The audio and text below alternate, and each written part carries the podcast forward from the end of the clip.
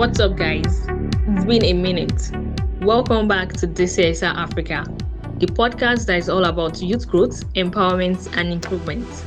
On this episode, we are going to be having a discussion about the popular next level trend the youths are taking these days. If you don't know it already, it is called the Japa move.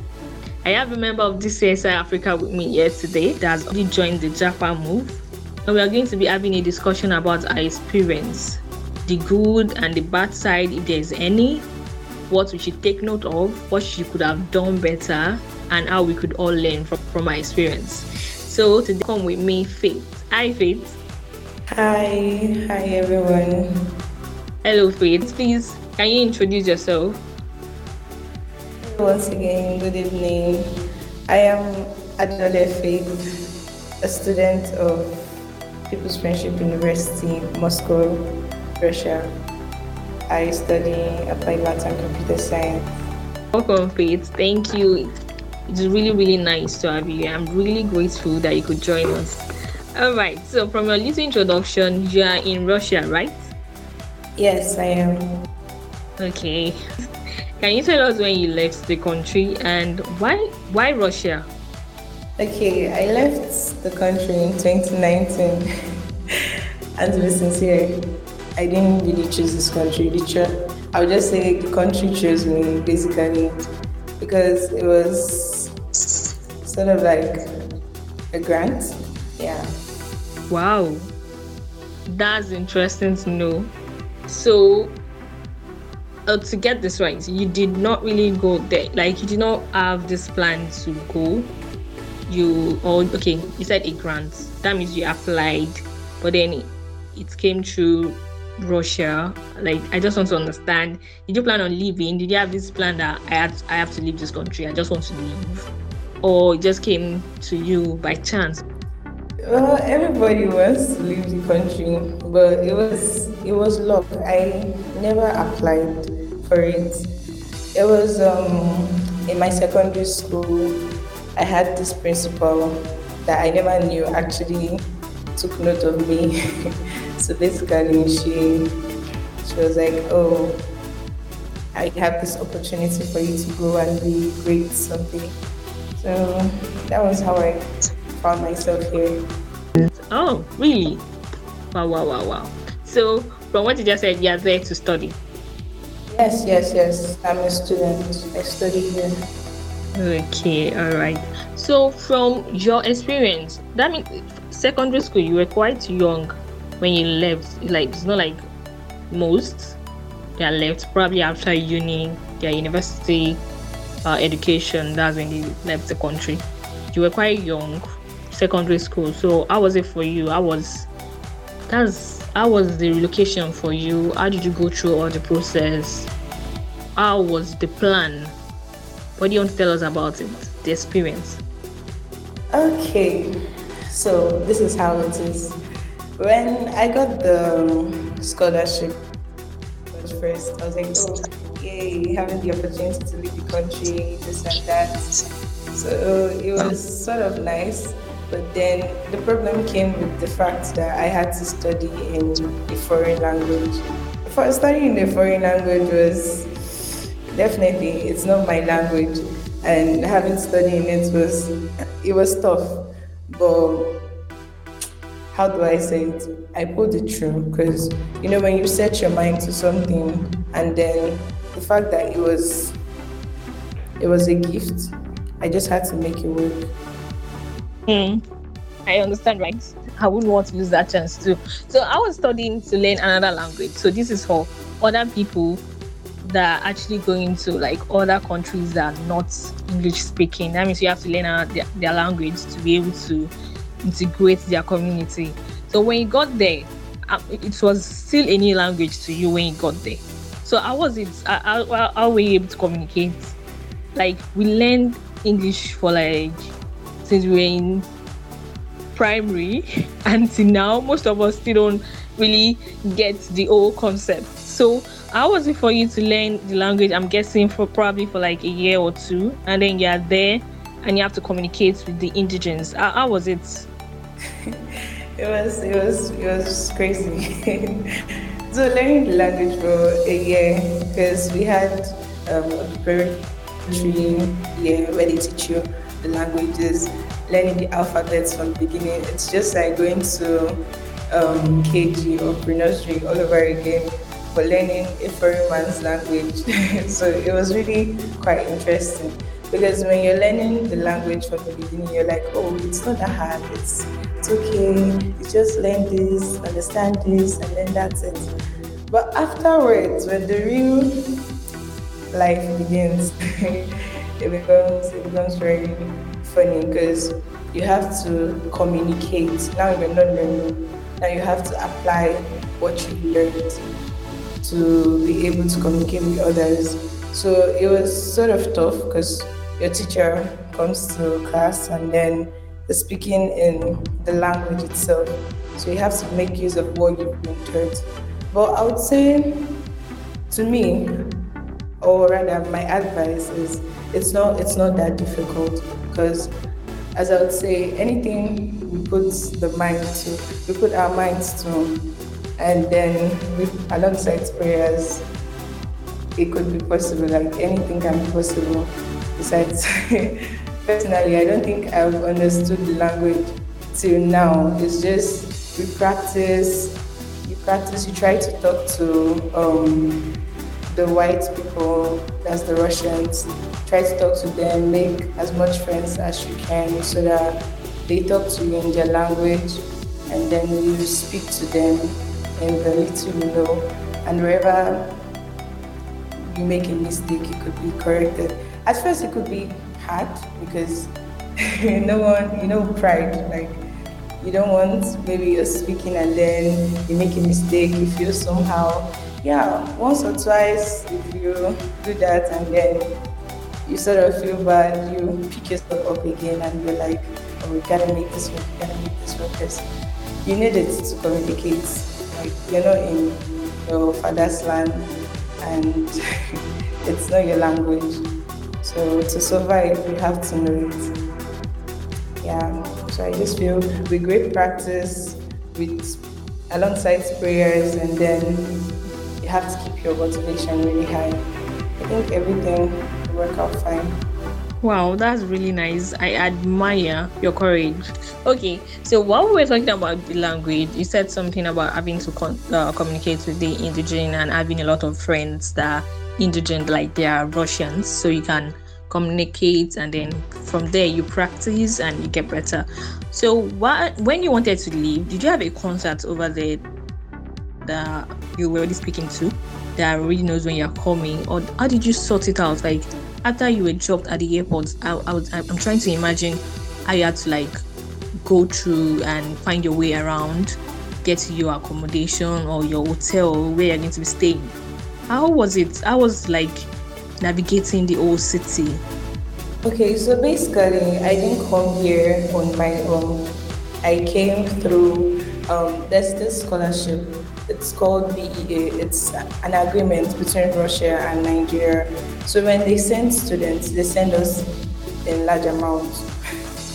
So when we got here, we were about 85 of us, if I am remembering correctly.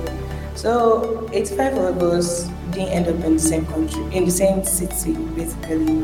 We were dispatched like around the whole country. But then again, we had like seniors that were here before us. So when we arrived at the airport, they came to take us around to our schools, and then the no-Russian that we knew, they helped us to communicate with the Russians, and then basically that was it. We just had seniors that were here before us that helped us, and then ambassadors too. Nigerian ambassadors that are here. Yeah, basically that's it. Okay, so in your own case, you already had someone. So it's more like you already had a contact over there that could actually help you locate and get yourself where you're supposed to be going, and get yourself settled. By the way, you had it, let's say, simple, due to the fact that you went with a lot of people. So that's good. I guess that's really easy, because why I asked that question is I was just trying to understand how it's going to be when you go to someone's another person's country and you know nobody. Like I was just trying to like understand that. But okay, well, have you ever did you come across anyone that probably was practical JJC that did not have anyone around to actually like communicate to or help to like locate where you're supposed to go, what you're supposed to do? Do you have any experience with anyone like that? Yeah, I've heard of a few people that come as private students. Yeah, because I don't think I've heard of like maybe you're coming not as a student. I don't really know such situations, but most times people come as students. And if you're coming as a student, you can contact your school. Like there's the use of agents. So when you have like agents that help you with your processing, they also help you get someone that would take you to your school, communicate for you, and do other things. So it's either you're using your school could provide you with maybe your foreign students department or like some contact whatsoever to help you navigate your way around, or you could use agents. Yeah, I think these are the situations I know about that I've heard from a couple of friends. Okay, that makes it easy. If there's that, then it makes it easy for some to be able to navigate. That's nice. So coming back to you, how was your first few weeks there or months? Did you feel like, God, I want to go back, or you feel like, Jesus, this is heaven? How was it? It was crazy. We arrived here winter. So it was like living 20-something degrees to ending up in minus 20. So it was really cold. By the time I came outside from the airport, I was like, Jesus, I want to go back to work. Okay, no, not really I wanted to go back to work. It was just like it was absolutely different. It was different from the experience I had before. So when I got to my hostel and my school, I was alone in my hostel by that time. And I was like, nah, I don't think I want to be alone here, because I'm different from the rest. There are white people in this school building, and I was the only black in my school as well. That time. But not the only black, only Nigerian, sorry, that's first thing. And then the others were French speakers, so basically I could speak English. Others were speaking French, and the others were speaking Russian. So who am I going to talk to? Well, the feeling of you're in a white man's land, or you're in a different land, as per Obodoyibo, we say it better. Yeah, it was okay to me, because I didn't really want to go home. I'm sort of an adventurous person, so the experience was okay to me. Trying something new was nice.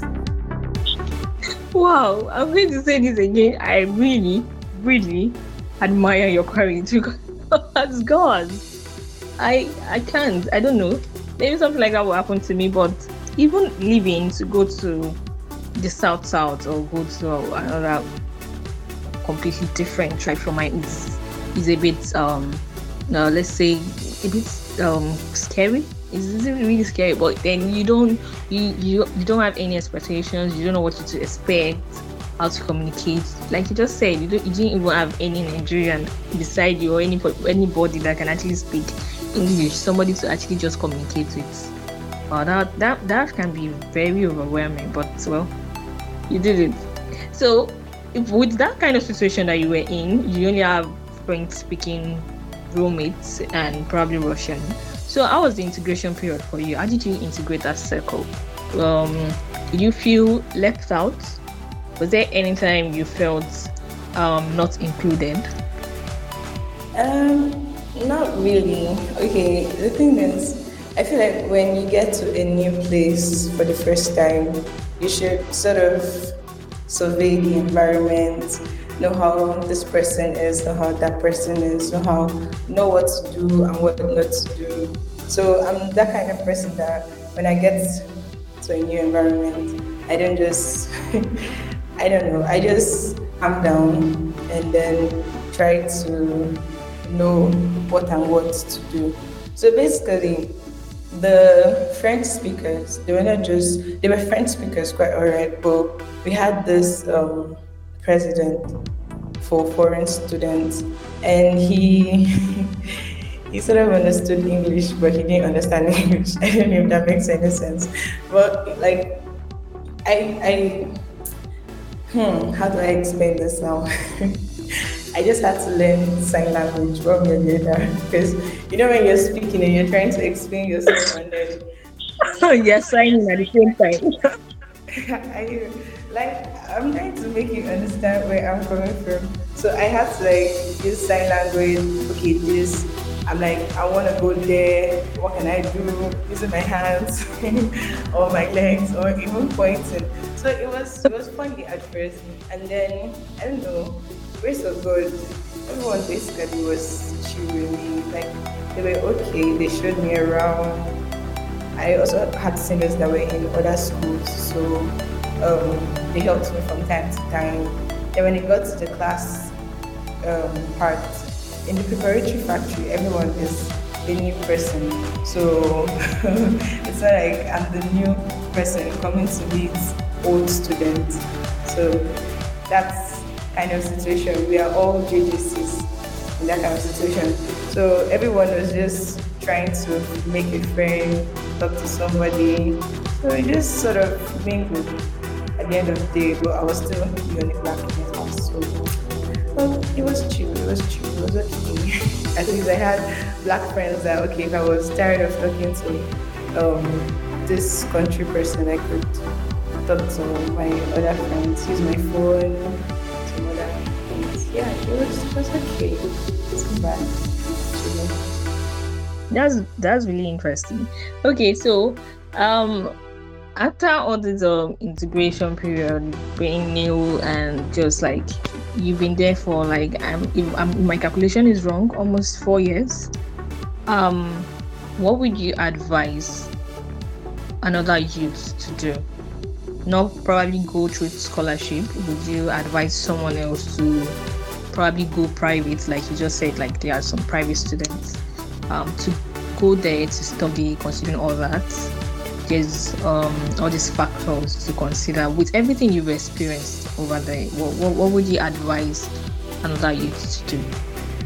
Okay, based on everything I've experienced, in as much as I came not really prepared, I would advise that, from my lessons, I feel before you go to the country you're moving to or going to study, you should research on it.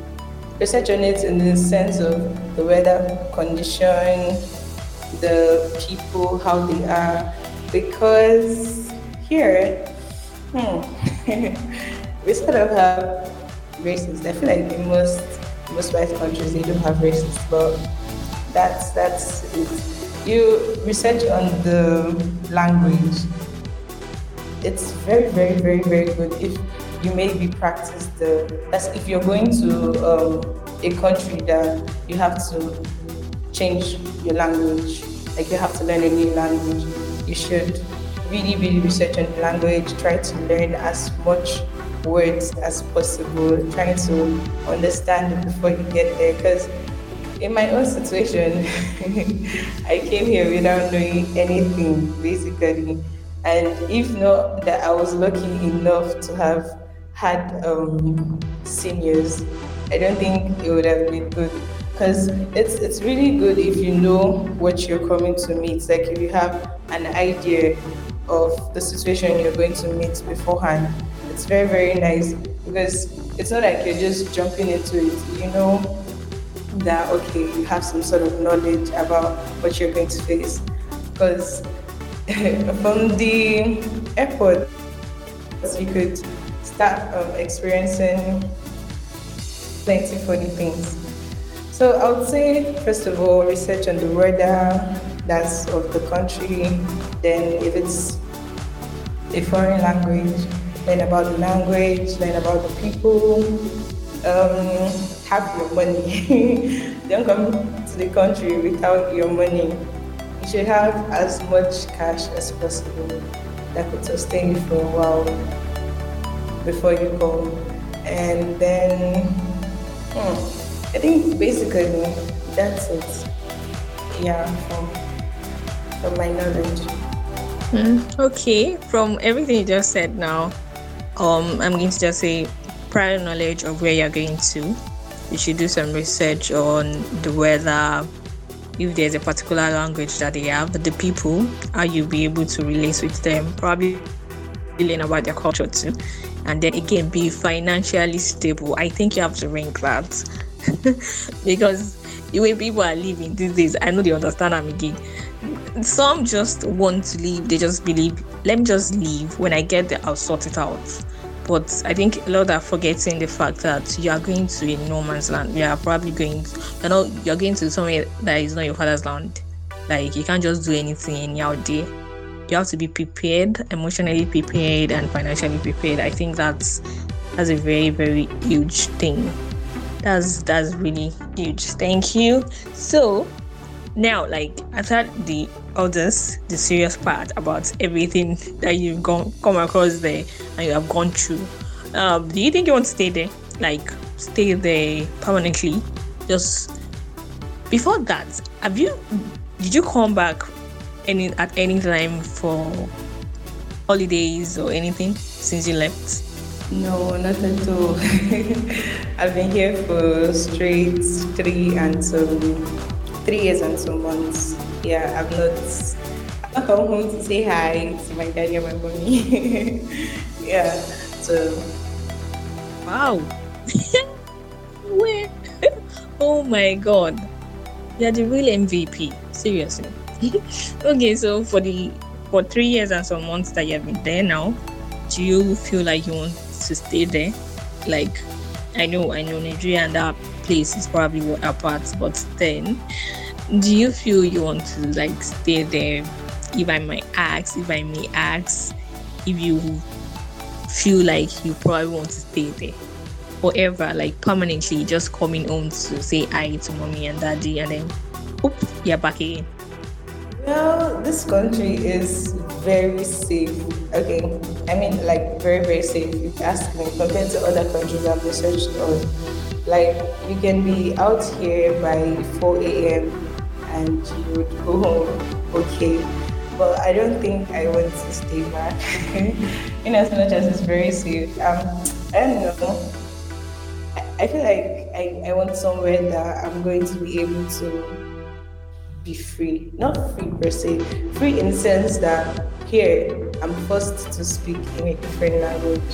But if I go to a country where I can speak my language, what I know, communicate with my people, I think it would be better for me, because I don't think I want to really stay here for that long, really, to the future time, because my husband might be in a different country, so I need to relocate to find him so he can move. I don't know, but I like, at the end of the day, it's what God has in store. Like, I can't really say it's the maker's choice, but personally, I don't think I want to really stay here at the end of the day. Not Nigeria, but maybe, I don't think, not necessarily Nigeria, maybe somewhere else. But at the same time, you never can tell. It's just, we say, and God might have a different plan for us. Yeah. All right. Okay. I'm just going to stick that to we never can tell. That's what we're going to be doing. We never can tell. Plans can change. Great. I really, really appreciate you being here tonight to have this wonderful talk with us about your experience and everything you've gone through. Although we could not really go through all the in-depth of all the things you might have gone through, but this little thing you've shared is really really, really important to us. Thank you very much. If you have any last thought that you want to share with us as probably an advice or something you just want to tell other people that are planning. Some people might be planning to leave for Russia, but you think they might want to do or take care of before they come. Anything, any last thing you want to share? We all know that there are rumors of a war breaking out, but we don't know how true that is anyways. But I'll just say you should, at the end of the day, you should really drive closer to your maker, and then with the things I listed earlier,